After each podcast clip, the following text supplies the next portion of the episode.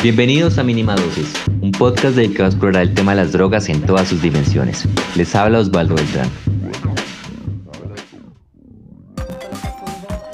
La guerra contra las drogas ha funcionado como una herramienta de control social. Hay grupos poblacionales que sufren las consecuencias de forma diferente. No en vano la mayoría de personas encarceladas por drogas en Estados Unidos son afroamericanos, mientras 5 de cada 10 mujeres que se encuentran privadas de su libertad lo están por delitos menores de drogas como vimos en el pasado episodio de Mujeres y Drogas. Además, tenemos otra población con riesgo de sufrir violencia física e institucional por uso de sustancias psicoactivas. Nos referimos a la comunidad LGBTIQ. Hoy queremos hablar de ellos y para acercarnos al tema tenemos invitados de lujo. Aquí está Matilda González, ella es abogada de la Universidad de los Andes, exsecretaria de la Mujer de Manizales y tiene una maestría en Derecho Internacional en American University en Washington. Hola Matilda, ¿cómo estás? Hola, ¿cómo están? Muchas gracias por la invitación y por la presentación. Muy emocionada de esta conversación. También tenemos a Iván Oz. Él es psicólogo con maestría en psicoanálisis y especialista en adicciones. Él es dueño del canal de YouTube Iván Los, donde habla de temas que conciernen a la comunidad LGBTIQ. Hola Iván, ¿cómo estás? Hola, muy bien, gracias. Muchas gracias por la invitación. Eh, tenemos aquí a Lisette Sarmiento. Ella es líder social de mujeres trabajadoras sexuales y le brinda apoyo a la organización Temería en Pereira. Hola, Lisette. Eh, bueno, un saludo para todos desde acá de Pereira. Bueno, eh, quisiera preguntarles cómo se ve afectada de manera diferencial la población LGBTIQ por uso de drogas, porque es importante hablar desde otra perspectiva cuando, cuando concierne esta población. Si quieres comenzar, Iván. Pues habría que decir que mm, específicamente en el colectivo LGBT y Q, eh, muchas veces está asociado de manera implícita el consumo de sustancias en el imaginario social eh, y efectivamente las investigaciones dicen que especialmente entre hombres que tienen sexo con otros hombres, pues sí hay una prevalencia de consumo importante de sustancias, de drogas, mm, eh, porque obviamente el, el desenvolvimiento social, el crecimiento, el desarrollo es diferente muchas veces a un hombre heterosexual.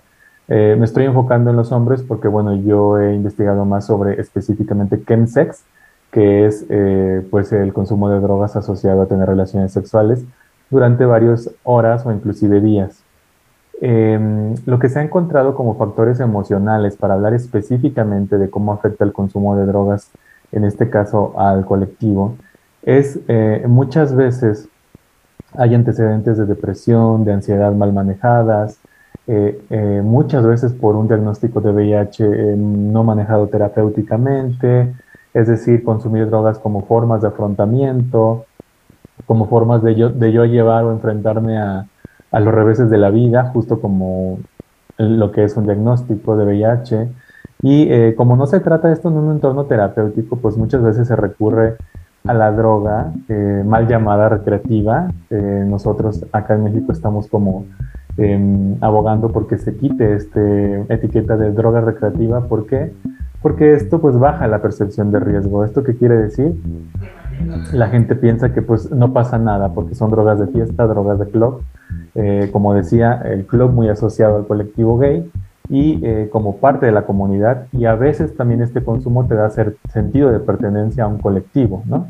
Eh, está en la fiesta, está a la mano de todos y, eh, y, bueno, ya estaremos ahondando en lo que es el chemsex y las consecuencias que tiene, pero yo diría que específicamente se relaciona tanto como de esta manera como la droga recreativa en el club, en las fiestas, y como forma de afrontamiento de emociones que no sé cómo manejar, y que recurro a la droga como anestésico emocional.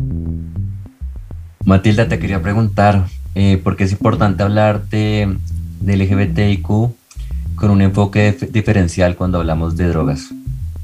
Empecemos, digamos, por un análisis de cómo la política de drogas afecta a las personas LGBTI. En investigaciones que hemos hecho con ILGA, que es una organización internacional LGBTI de la mano de la Red Comunitaria Trans, que es una organización comunitaria en Bogotá, eh, encontramos que el 30% de las personas trans que están en la cárcel están por delitos relacionados con drogas. Y cuando preguntamos por personas LGBTI, el 40% de las personas LGBTI que están en la cárcel están relacionadas por drogas. Hace poquito también hice parte de una investigación en una ONG que se llama Raza de Igualdad y lo que también encontramos es que eh, las personas LGBTI en el contexto de la movilidad humana, es decir, migrantes LGBTI, específicamente venezolanos LGBTI, eh, los cuatro delitos más comunes por los cuales hay personas LGBT venezolanas en las cárceles también tienen que ver con delitos relacionados por drogas, y no necesariamente delitos violentos, sino delitos no violentos relacionados por drogas. Eh, y yo creo que eso, o sea, como que esas cifras y esas realidades nos dicen mucho de por qué es importante, porque yo creo que hay un perfilamiento de las personas LGBTI, las personas trans y particularmente las trabajadoras sexuales como eh, consumidoras problemáticas o eh, en sí mismo se ha criminalizado históricamente a estas poblaciones y se considera dentro de esos factores de criminalización que haya consumo. Cuando además empezamos a hacer como más investigación, como más cualitativa, lo que encontramos también es que muchas veces el consumo eh, lleva a cabo otro montón de violaciones de derechos humanos. Entonces, por ejemplo, en el Santa Fe hay, un, hay una expresión que se dice embalar. El Santa Fe, el contexto es un barrio en Bogotá. Eh, y sí, para poder explicar lo que voy a explicar, tengo que explicar que en diferentes partes de Latinoamérica eh, también en esta investigación que hicimos con ILGA empezamos a, a, pensar cómo podíamos medir la criminalización hacia personas trans eh, y dijimos lo que podemos investigar es cuáles son las leyes que más se usan en contra de personas trans en la región. Y dentro de esas, esas tendencias nos salieron tres en particular que están en toda Latinoamérica y son los planes de ordenamiento territorial, es decir, eh, donde las ciudades dicen que, que, que se puede usar el suelo, donde pueden haber discotecas, etcétera, pero lo que encontramos ahí problemático es que casi siempre, por no decir siempre, eh, se dice que el trabajo sexual tiene que ejercerse en unos lugares donde saben que usualmente está el microtráfico, etcétera, y al no haber una regulación clara del trabajo sexual y al, em, al, obligar a que el trabajo sexual únicamente se pueda ejercer en esos lugares, pues siempre hay como una correlación de eh, de que como no hay una ley que regule, entonces resulta siendo como realmente la mafia y las leyes de la calle las que resultan regulando el trabajo sexual. Y en ese contexto, o sea, en esos lugares específicos donde se ejerce el trabajo sexual, que se comparte espacio físico con el microtráfico, eh, hemos encontrado que el consumo de drogas de trabajadoras sexuales es usado para criminalizarlas. Entonces hay una expresión en el Santa Fe que es embalar. Y embalar es cuando te coge la policía eh, y no tienen nada contra ti, entonces te embalan, te crean pruebas falsas a menos de que prestes servicios sexuales gratuitos o bueno, en fin, entonces hay, hay toda una relación. Entonces yo creo que eh, pues voy a dejar como ahí por ahora porque soy un poco desordenada, pero creo que es importante hablar de, de este tema porque creo que eh, el estigma de que las personas LGBTI o que las personas trans consumen más drogas o que son criminales ha llevado a que haya un montón de gente LGBTI, gente trans en la cárcel por delitos de drogas. Y, y, lo otro que creo que es clave en este tema es que eh, creo, o sea, lo poco que he visto del tema, porque tampoco soy experta en el tema, es que eh, sí pueden haber más altos índices de consumo en personas LGBTI, entonces ahí surge como una pregunta grande de si realmente lo que pasa es que la gente LGBTI por ser LGBTI consume más, pero la, digamos, como la explicación que he encontrado más satisfactoria realmente es qué relación tiene el consumo de drogas con la discriminación. Y yo creo que realmente el, el, enlace o el vínculo que hay entre el consumo de drogas de gente LGBTI está mediado por la discriminación y la depresión o, los problemas de salud mental que genera la discriminación. Eh, en gran parte también por lo que dicen los estudios, que lo que digamos, como que la adicción, entre comillas, tiene que ver con, con, no ser capaz de conectarse y la discriminación es perfectamente eso, que no puedes conectarte a muchos lugares porque te excluyen. Tocaste muchos temas importantes. Eh, también, la vez pasada que hablamos me contabas que también hay una expresión que es como tomar el té en el, en el barrio Santa Fe, que era importante incluirla. Quisiera que me contaras un poquito de eso y ya, ya hago más preguntas. Sí, me encanta. O sea, yo soy abogada y cuando estaba terminando la universidad empecé a trabajar con trabajadoras sexuales trans del barrio Santa Fe, entonces como que llegué y varias hablaban de tomar el té. Eh, yo soy como de una universidad súper privilegiada, yo no entiendo, pues no sé, como que eh, tomar el té, entonces yo me imaginaba, no sé, como todas con el dedo meñique arriba, como con unas porcelanas, como realmente tomar el té. Pero después, como, bueno, todas, pues porque además yo preguntaba y me decían que era tomar el té, nunca me decían la verdad para burlarse de mí. Y después ya entendí que el té es eh, marihuana, entonces tomar el té eh, cuando dicen traiga el té, vamos a tomar el té, en realidad es como fumar porro en parche, como con varias personas.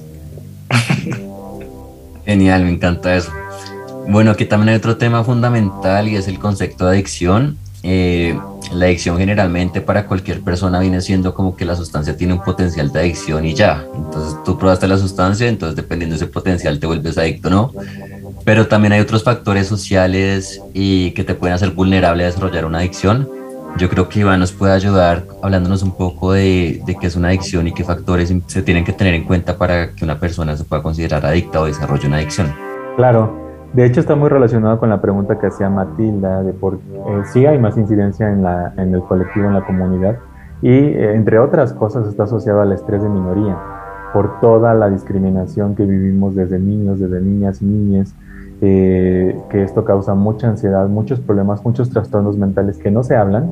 La salud mental es algo que no se habla en, nuestros países latinoamericanos y eh, hay experiencias, hay un estudio con 600 hombres homosexuales en Europa que dice que encontró pues eh, muchas historias de abuso sexual, de violencia sexual, de violencia de pareja, además de toda la presión social que se le pone al colectivo, ¿no? Con estos estereotipos e ideales.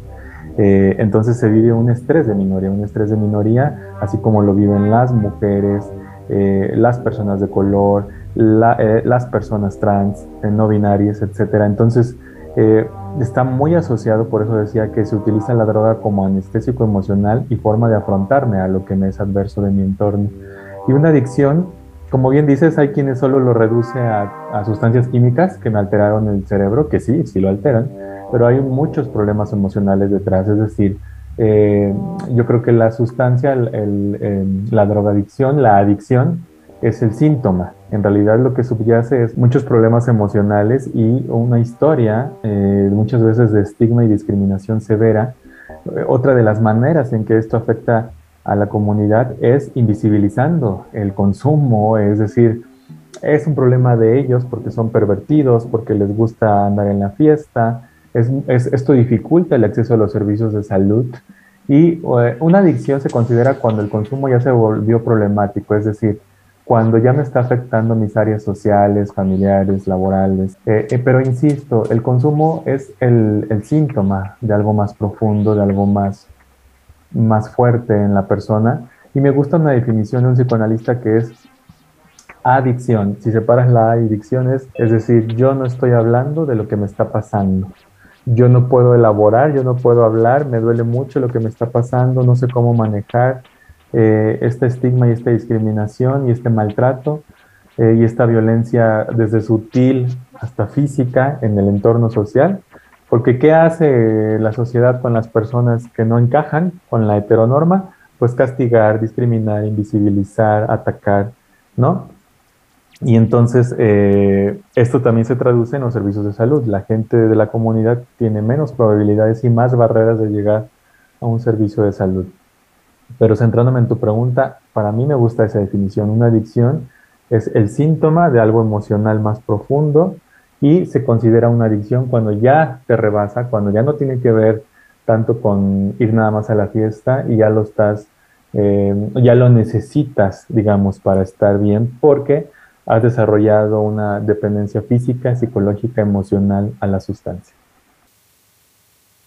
Vale, Lisette, estamos hablando de, del, doble estigma que recae en la comunidad LGBTI y Q para, por ser primero, eh, tener otra identidad y además consumir drogas. Y consideramos que, que en ellos recae un doble estigma y que es importante hablar, hablar de drogas de manera diferenciada cuando nos referimos a esta comunidad. Un, un doble estigma y, y, si, y si sabes de casos de, de, violencia policial en estos sitios donde muchas veces aplican sobornos a las trabajadoras sexuales y sobornos sexuales además, eh, pues, aprovechándose de su condición de autoridad en un sitio que es, que es la ley de la calle, que es la zona de estigma?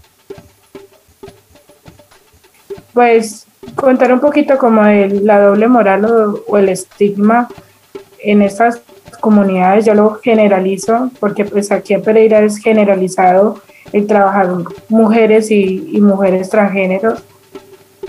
Pero acá en Pereira, en cuanto a la ley, al, al mal acceso de, de poder tener una identidad femenina, de poder tener un servicio de salud digno, de poder tener como que unas prioridades sin barreras, eh, sí existe la estigma, pero también sí se ha conocido casos, yo conozco muchos casos porque pues eh, no me da vergüenza decirlo, fui trabajadora sexual y desde mi experiencia eh, conozco muchos casos eh, con las mujeres transgéneros de compañeras que los policías las maltrataba, las, las trataba muy mal, incluso muchas de ellas cuando fueron capturadas por cualquier circunstancia no eran llevadas a una cárcel femenina, sino una cárcel masculina.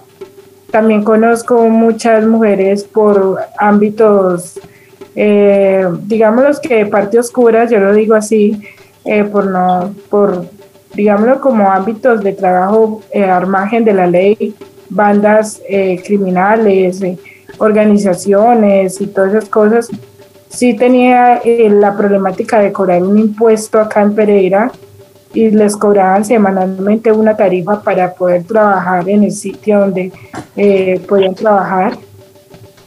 Y ellas eran eh, discriminadas y ellas no podían pagar esa tarifa, las golpeaban, no las dejaba trabajar, las trataba muy mal, eran muy humilladas y sí se y sí hubo muchos casos de compañeras transgéneros que por causa de, de sustancias psicoactivas, de adicciones, eh, muchos policías fueron eh, maltratadores, eh, abusivos con ellas y que violaron muchos de sus derechos. Y en el área de la salud, ni, ni qué decir, muchas compañeras se quejan de que van a un puesto de salud, las atienden, pero no las llaman por su nombre, no les dicen cómo quieren ser llamadas, solamente, o sea, esperen, yo las atiendo y, y yo las llamo delante de mil personas, cien personas, por el nombre eh, biológico y, y sí existe mucho,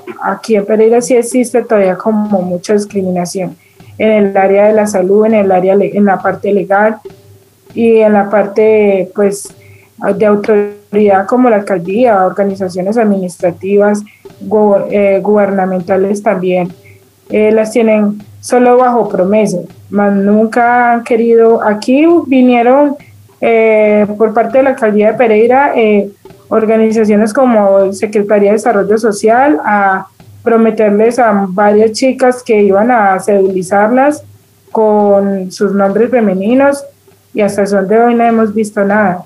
Que iba a haber un evento masivo donde podían preguntar sobre, eh, sobre planeación, sobre pues cómo tener como acceso a vivienda, cómo tener eh, derecho a educación, cómo tener muchos accesos y hasta el sol de hoy no se ha, ha consolidado nada. Lo que entiendo es que es como algo recurrente, como un modus operandi, como que hay patrones que permiten que la policía siga haciendo esto siempre que quiere. Pues acá la policía, si lo decimos vulgarmente, son vendidos. Ellos se venden. Acá en el parque donde trabajan las mujeres no hay, no hay reglamentaria de nada. Una, una mujer puede venir a golpear a otra mujer y como si nada. Puede haber una discusión, una pelea y ellos no se van a meter a defender. Les quería preguntar a todos sobre las barreras de acceso a la salud. Eh, ¿Qué tan fácil es para una persona de la comunidad LGBTIQ acceder a, la salud en, casos como consumos problemáticos o, tratamientos?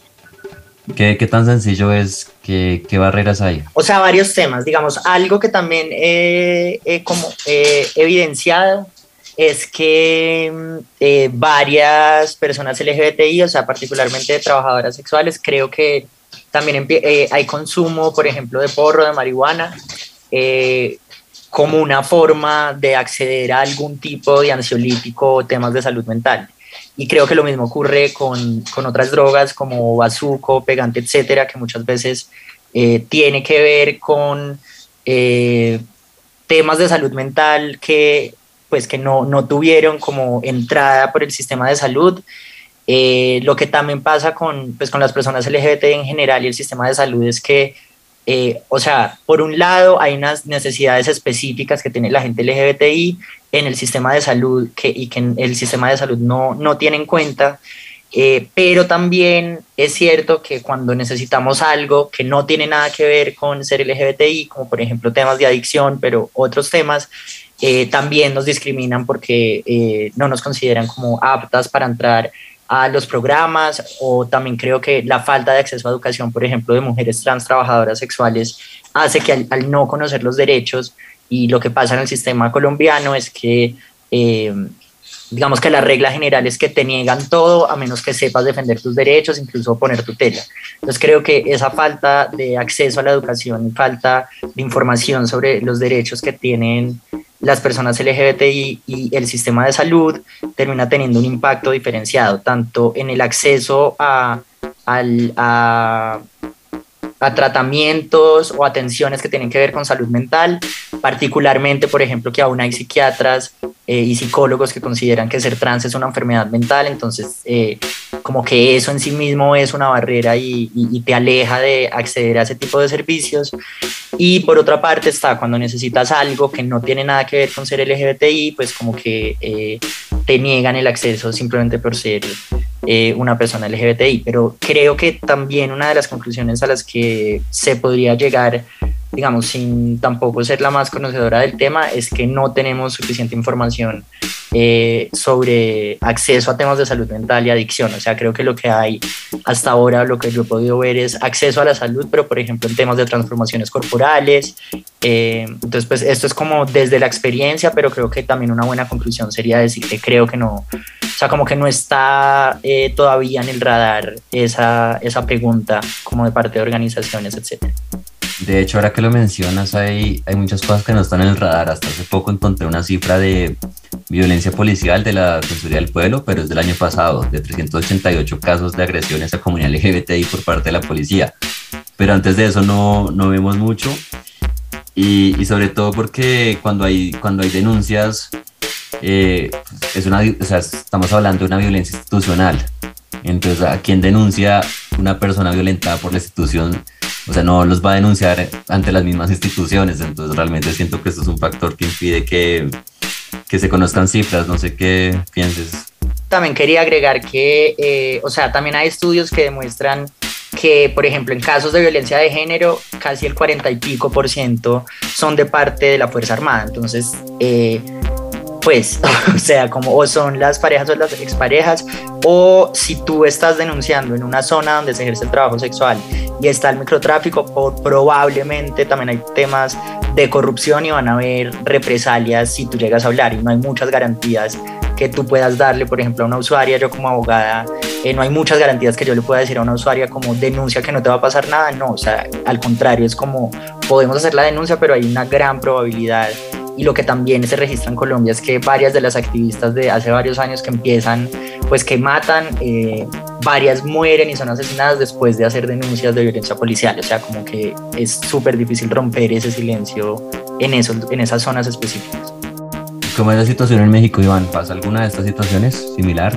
Sí, claro. Eh, eh, como bien dicen, es una violencia institucional porque la comunidad sufre, puede sufrir una no solo doble, triple y estigmatización. Es decir, lo que vemos es em, te discriminan por el consumo de drogas, por ser gay o lesbiana o trans y eh, por muchas veces por ser VIH positivo y además por ejercer trabajo sexual. O sea, realmente las personas del colectivo están sufriendo varios tipos de discriminación a la vez, al mismo tiempo. Esto se expresa en servicios de salud no destinados específicamente para la comunidad, no pensados para la comunidad, no hechos para la comunidad. Lisette ponía ejemplos súper importantes en lo pequeño, pero que eh, aunque es en lo pequeño, es político y es institucional. Por ejemplo, yo como psicólogo en una institución negarme a hablar, a preguntarle cuál es el pronombre que quiere que, con que me dirija a ella, eh, no respetar el nombre que me diga, porque yo, eh, como digo, aquí en el papel dice este nombre, entonces yo ejerzo esta violencia y esta discriminación y te llamo con el nombre que te fue asignado al nacer. Tan solo como ese detalle hay muchos. Eh, hace mucha falta sensibilización en el personal de salud, eh, muchísima capacitación en estos temas. En México estamos haciendo un esfuerzo, varias instituciones, por sensibilizar a los centros de atención en adicciones para que las personas sepan eh, cómo abordar un caso de la comunidad. Eh, sobre todo, hay estudios que dicen, alguien de la comunidad llega en, momentos muy específicos a un servicio de salud, ya sea porque sufrió violencia, porque tiene una enfermedad de transmisión sexual, porque busca tratamiento antirretroviral, porque fue diagnosticado VIH positivo, eh, o porque simplemente busca o no sabe qué hacer con un problema de salud mental. Y en ese momento es donde se pierden y se pierden por la discriminación y porque el personal de salud no explora qué le está pasando, no explora su vida sexual, su vida emocional, eh, lo invisibiliza, ¿sabes? Como eh, te doy esta pastilla y vete. Si es que te doy la pastilla, porque muchas veces ni siquiera llegan a la consulta con el médico o la médica. Es decir, desde la entrada hay una barrera. Entonces, eh, el esfuerzo que debemos hacer todos es sensibilizar, sensibilizar, educar, dar información, pero no solo al colectivo, al personal de salud, que es el que tiene este poder institucional y que ejerce una discriminación activa eh, eh, y em, que no debería pasar porque todos tenemos derecho a la salud, todos y todas tenemos derecho a la salud. Entonces, eso es lo que yo podría decir, vencer estos estigmas que se traducen en acciones específicas como las que nos contó Lisette. De hecho, ahora que, mencionas lo de la pastilla y lo que mencionaba eh, Matilde sobre que consideran un trastorno de las diferentes identidades de género, me preocupa y me pregunto si, si de pronto se ejerce a veces una violencia farmacológica, por llamarla así, desde, desde que le pueden dar drogas pesadas y, dañinas y, pues terminan enfermos. No sé si conoces algún caso, ¿qué crees? Fíjate que en el sistema de salud eh, gubernamental no, porque ya no se considera un trastorno mental, entonces hay guías, hay clínicas y todo. Pero eso no quita, y todos sabemos aquí que hay centros donde todavía se intenta cambiar a gente eh, gay, trans y todos centros que tienen que ver más con la religión, centros privados, donde supuestamente van a corregir eh, a la persona o van a curar y eso sigue pasando, sigue pasando. Y sí hay violencia médica, violencia farmacológica, donde sedan, donde duermen, donde hormonizan, ¿no? Todavía hay eh, casos de, por ejemplo, chicas trans que les dan hormonas como esta idea de se va a volver hombre si le doy hormonas, ¿no? Entonces, hay mucha violencia, hay médicos que se prestan a esto y, y, también un punto que tocó Matilde que es muy importante, también debemos educarnos y educar porque somos privilegiados quienes pudimos estudiar, quienes pudimos acceder a los servicios educativos también, pero hay mucha gente de la comunidad que no tuvo ese privilegio y nos toca, nos toca compartir el conocimiento, velar por los derechos de todas, todes, y, sí, de que existe la violencia farmacológica existe. Sí, justamente por, eh, por ese tipo de razones existe este podcast, porque la sociedad sí tiene que hacer algo, no podemos como depender de las instituciones y menos en términos de educación. Eh, de alguna forma hicimos este episodio como respuesta a ese panorama. Te quería preguntar, Lisette, eh, ¿consideras que hay algo positivo? ¿Consideras que el panorama ha cambiado en los últimos 10 años? ¿O crees que la violencia policial y, médica sigue, sigue igual hacia las comunidades LGBTI? ¿O que de pronto ahora es un poquito más fácil acceder a algunos servicios, un poco más fácil hablar de esos temas? Quisiera conocer tu perspectiva. Bueno, pues eh, en cuanto a esos 10 años, yo sí creería que han cambiado muchas cosas. Pues en la vida personal mía, desde que conozco... Eh, y desde que yo me identifiqué, porque pues hablándolo un poquito Iván también, se lo digo personalmente, a mí también me pasó Eh, yo pues tuve una infancia en que mi mamá murió muy joven y yo me crié con una tía y lamentablemente mi tía, eh, por el hecho de que yo tuviera preferencias hacia las mujeres, por su creencia, ella me daba cosas pensando de que pues me iba a sacar el demonio y que me iba a hacer un exorcismo y que yo iba a cambiar. Entonces, aún así, eh, existe, yo creo y considero que aún existen personas con mentalidad retrógrada pero eh, realmente también he visto cambios y mejoras, pero muy mínimas, pero sí las he visto. Aquí pues eh, yo hablo de acá en Pereira, en Pereira eh, hemos intentado como salir a educar a las personas, a educar desde el ámbito de, enfermedades de transmisión sexual, de cómo es el verdadero contagio, también a ver, eh, como sacar un poquito del estigma sobre el VIH, porque pues anteriormente se conocía que usted tiene VIH y sin ánimo de que tú te vas a morir y, acá hemos intentado como educar a las personas y a la misma comunidad de que también tienen unos derechos, tienen unos, unos unas eh, leyes y que tienen unas, unos, digamos, unos pares o unos, unos puntos donde tú puedes ir cuando tú te sientas vulnerado, discriminado, cuando a ti no te están dando una buena atención médica, donde pues eh, el personal médico no fue eh, pues el correcto, no te atendió de la mejor manera, donde tus medicamentos se tratan en demorar. Aquí pues yo he, aprendido a conocer todo este tipo de, de, de cosas y de que existen muchos mecanismos para pues hacer valer nuestros derechos pero que también qué es lo que pasa y yo también estaba un poco de acuerdo con Matilde que más allá de, de, de, educar a la población es, también es educar a la, al personal médico porque pues el personal médico también tiene una desinformación increíble.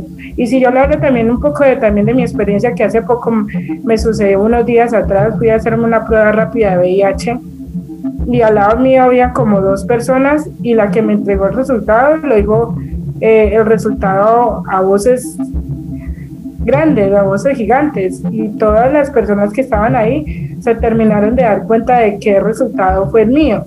Entonces, eh, cosas como esas ya de pronto uno sabe y que hemos educado también a la comunidad LGBTIQ más eh, sobre sus derechos. Hemos también desde la parte de justicia hemos sacado, por ejemplo, libros, eh, cartillas, parte de temer y cartillas, libros, eh, guía para, por ejemplo, la cartilla es una de, de, de, la que habla de, las, de los derechos sobre las mujeres, independientemente de que tiene derecho a accesos y barreras de planeación eh, familiar, sobre atención médica, un aborto legal, no solo para la mujer, sino también para eh, una atención eh, digna para una mujer trans, una, una cita con el urólogo, una cita médica con, con lo que esa, ella necesite y que también tenga una dignidad a la hora de ser atendidas.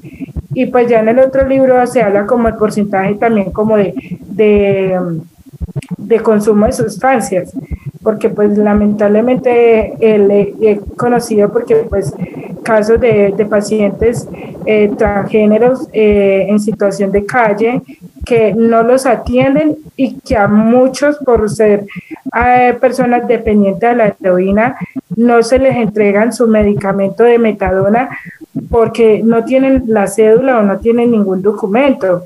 Entonces esas personas se vuelven de difícil acceso a tener un tratamiento y es más probable que o muchas eh, ya están contagiadas de VIH y las que son las que están contagiadas de VIH aquí estamos viendo una problemática de que aquí el medicamento para personas LGBTIQ más entrega de medicamentos están tardando demasiado y que no han habido como esa manera de, de, de ser como muy puntuales a la medicación y que han pasado hasta meses para tener, pues yo conozco también el caso una de una compañera madre de las, de las transgéneros, de las travestis, y, y, ella lleva mucho tiempo con su tratamiento del VIH y le están negando una atención eh, de una endoscopia y, y a ella le ha tocado que luchar, meter tutelas, eh, buscar como eh, derechos de peticiones para que puedan hacer, para que le den como esa atención. Pero pues si lo ponemos en un punto de vista, creo que independientemente a la comunidad o, en general, el sistema de salud está muy decadente. Eh, y que pues aquí, yo siempre diré, aquí en la China a todos nos toca que esperar por una cita médica y pues el que tiene más recursos tiene más acceso a la posibilidad de más tratamientos, más eh, mayor atención, mejor atención, mejor calidad en la atención, porque pues tiene como esa barrera de, de, pago para tener una buena atención. Pero pues a la persona que no tiene una, una salud subsidiada o pagada, pues no va a tener ese misma, esa misma oportunidad, esa misma suerte. Se vuelve un pues privilegio realmente, lo que entiendo. Bueno, ahora que mencionas el VIH, es curioso porque en los 90, cuando comenzó la epidemia del VIH, los países más conservadores y más antidrogas comenzaron a adoptar estrategias de reducción de daños, como el caso de Malasia, donde prácticamente encerraban al consumidor, comenzaron a repartir jeringas porque era lo que había que hacer, era lo que funcionaba. Eh, tú desde la organización Temerí de pronto conoces qué se ha hecho en Pereira, si se, ha, sido fácil como repartir jeringas, porque yo sé que ellos lo han hecho. Le voy a mostrar uno de los kits que yo entrego. De hecho, acá tengo uno a la mano. Pues este es uno de los tantos kits que entregamos, donde pues habla como del autocuidado de manos, donde acá ellos eh, entregan jeringas eh, son jeringas 100% esterilizadas, empacadas, nuevas. Eh, también se entregan tapabocas y también se entregan agua, preservativos como para esa reducción de daños. Bueno, Iván, tú me hablabas del chemsex, que es la práctica de, de relaciones sexuales por largas horas mediante el uso de sustancias. Te quería preguntar qué riesgos hay en estas prácticas y cómo se puede hacer, hacer para reducirlos. Eh, sí, el chemsex, eh, como bien dices, que es estas fiestas de consumo de drogas y sexo durante varios días sin protección. Estamos hablando de muchos riesgos como de contraer enfermedades justo de transmisión sexual, como también nos, nos comentaba Lisette. Em, ¿Y en qué riesgos? Hay riesgos físicos eh, importantes porque imagínate una persona que está teniendo sexo durante tres días sin protección, sin comer, sin dormir. Eh, en México lo que observamos es mucho consumo de cristal, muchísimo, eh, que está muy relacionado con la práctica sexual y un promedio, eh, se supone que un promedio de cinco parejas sexuales por sesión de chemsex sin protección, donde eh, se transmite VIH, hepatitis, y, siempre trato de abordar este tema, no lo abordemos desde la moral, sino desde un enfoque de salud. Es decir, sensibilicemos a los usuarios para que se protejan lo más que puedan, aún en el contexto del consumo. ¿sí? Eh, esto, que, esto que digo es muy importante. La gente puede protegerse aún consumiendo drogas. ¿sí? Eh, es la visión de la reducción de daños, donde yo te puedo decir, bueno, si tú eres usuario de Chemsex, por lo menos mira, usa preservativo, no mezcles las jeringas con los otros usuarios. Mm, quien aplica heroína eh, muchas veces con, comparte jeringas es justamente lo que nos estaba contando Alicia de estos paquetes. En México se reparten paquetes sanitarios con jeringas, con eh, obviamente esterilizadas, con algodón, con agua. Em, em, entonces, se trata de que el usuario que todavía no está listo o no puede dejar el consumo, por lo menos lo haga con algunas herramientas de autocuidado. Y los otros riesgos de salud mental, bueno, el círculo de la adicción que provoca más ansiedad, más depresión. La gente puede entrar, eh, se engancha muy fácilmente al cristal, por ejemplo, porque pues te da el rush y luego estás con energías y fiestas, pero después viene, lo que se observa es que ya ni siquiera tienen sexo, ya nada más se reúnen por el consumo o la persona ya consume sola eh, y eh, lo que decía eh, puede empezar a faltar al trabajo, etcétera. Pero se invisibiliza porque por lo regular, por lo menos acá son hombres jóvenes que tienen un trabajo, funcionales, ya saben que para la sociedad funcional es que trabaja y produzca. que no nos hable de sus problemas, que, sea, que sea productivo. Entonces, mientras la sociedad lo vea como trabajando y con cierto poder adquisitivo, no se le brinda ayuda, él no busca ayuda muchas veces. Y eh, pues es un riesgo muy importante el Chemsex. Está en todos los países, eh, tiene diferentes nombres. Abres una aplicación gay y vas a ver muchas convocatorias a estas fiestas. En México es el diamante, lo que significa que la persona consume cristal. Y eh, bueno, lo que se trataría es de sensibilizar que se cuiden. Muchas gracias, Iván.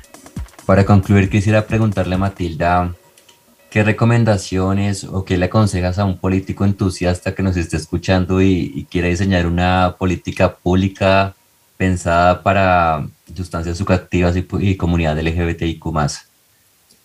Eh, eh, pues varios temas. Creo que primero hace falta información. Creo que el primer paso sí puede ser eh, tener un diagnóstico más claro sobre eh, consumo de drogas y personas LGBTI, pero creo que también necesariamente y urgentemente eh, tenemos que estar en la discusión sobre legalización de drogas, o sea, por lo general lo que pasa en, en, las discusiones sobre legalización de drogas y seguridad en general es que son conversaciones dominadas por hombres heteros, cis, eh, y realmente cuando uno va a ver como quién tiene el mayor impacto, uno sí ve poblaciones de grupos históricamente discriminados eh, en gran proporción en la cárcel por la política de drogas. Entonces yo creo que para empezar es súper importante traer esas voces eh, al centro de la, de la discusión, entender cómo la criminalización hacia personas LGBTI es súper, o sea, es, implica un montón de reformas que pasan por el trabajo sexual, que pasan por la política de drogas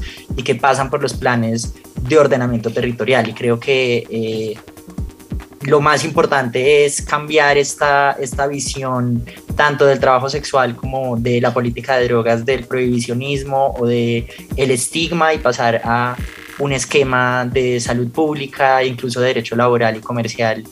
Eh, y otra cosa que me parece súper importante y que además la he visto también últimamente acá en Colombia en redes es que eh, esas iniciativas que están surgiendo lentamente y digamos paulatinamente eh, sobre política de drogas están beneficiando a multinacionales, por ejemplo, y no a los pequeños productores y a los que están comercializando, que son la, pues como el, el, eslabón más bajo de la cadena. Entonces creo que eh, aún sí legalizamos, pero no tenemos en cuenta que esas personas tienen que estar en esos nuevos negocios porque es de la única forma que podemos hacer como esa, eh, ¿cómo se dice? Como esa transformación de economías de la ilegalidad a la legalidad, pues vamos a dejar un montón de gente en, o sea, en la pobreza, pero además en otros tipos de criminalidad. O sea, casi siempre el segundo delito después de drogas en grupos históricamente discriminados es hurto. Entonces, realmente lo que vamos a hacer si no involucramos a estas personas en esas nuevas economías legales de la droga va a ser mandarlas a la criminalidad y otra vez a la cárcel. Entonces, es súper importante ese enfoque de descriminalización, pero teniendo en cuenta quiénes son los que más son perfilados por la policía. Bueno, muchísimas gracias Matilda, Iván. Lizeth salió, pero les quería agradecer mucho por, por aceptar la invitación. Y mil gracias por la invitación desde México. Les invito a pasar por ahí a Vivan Los con Z. Y eh, pues nada, siempre, siempre será un gusto seguir platicando de estos temas. Yo creo que da para más, para más horas y para más temas. Es un tema muy complejo que hay que seguir abordando. Iván Los es en YouTube, ¿en, en qué redes para que te encuentre la gente? En YouTube, en TikTok, en Facebook e Instagram. Divan los Conde. Listo. Matilda, ¿cómo te podemos encontrar? ¿Cómo te pueden encontrar los oyentes?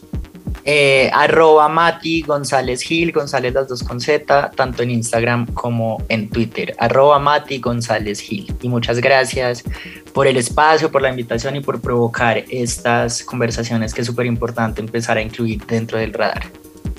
Bueno, muchísimas gracias. Esto fue todo por hoy. Recuerden que pueden escuchar nuestro podcast en plataformas como Spotify, Google Podcast o Apple Podcast. También estamos en el portal de la línea del medio.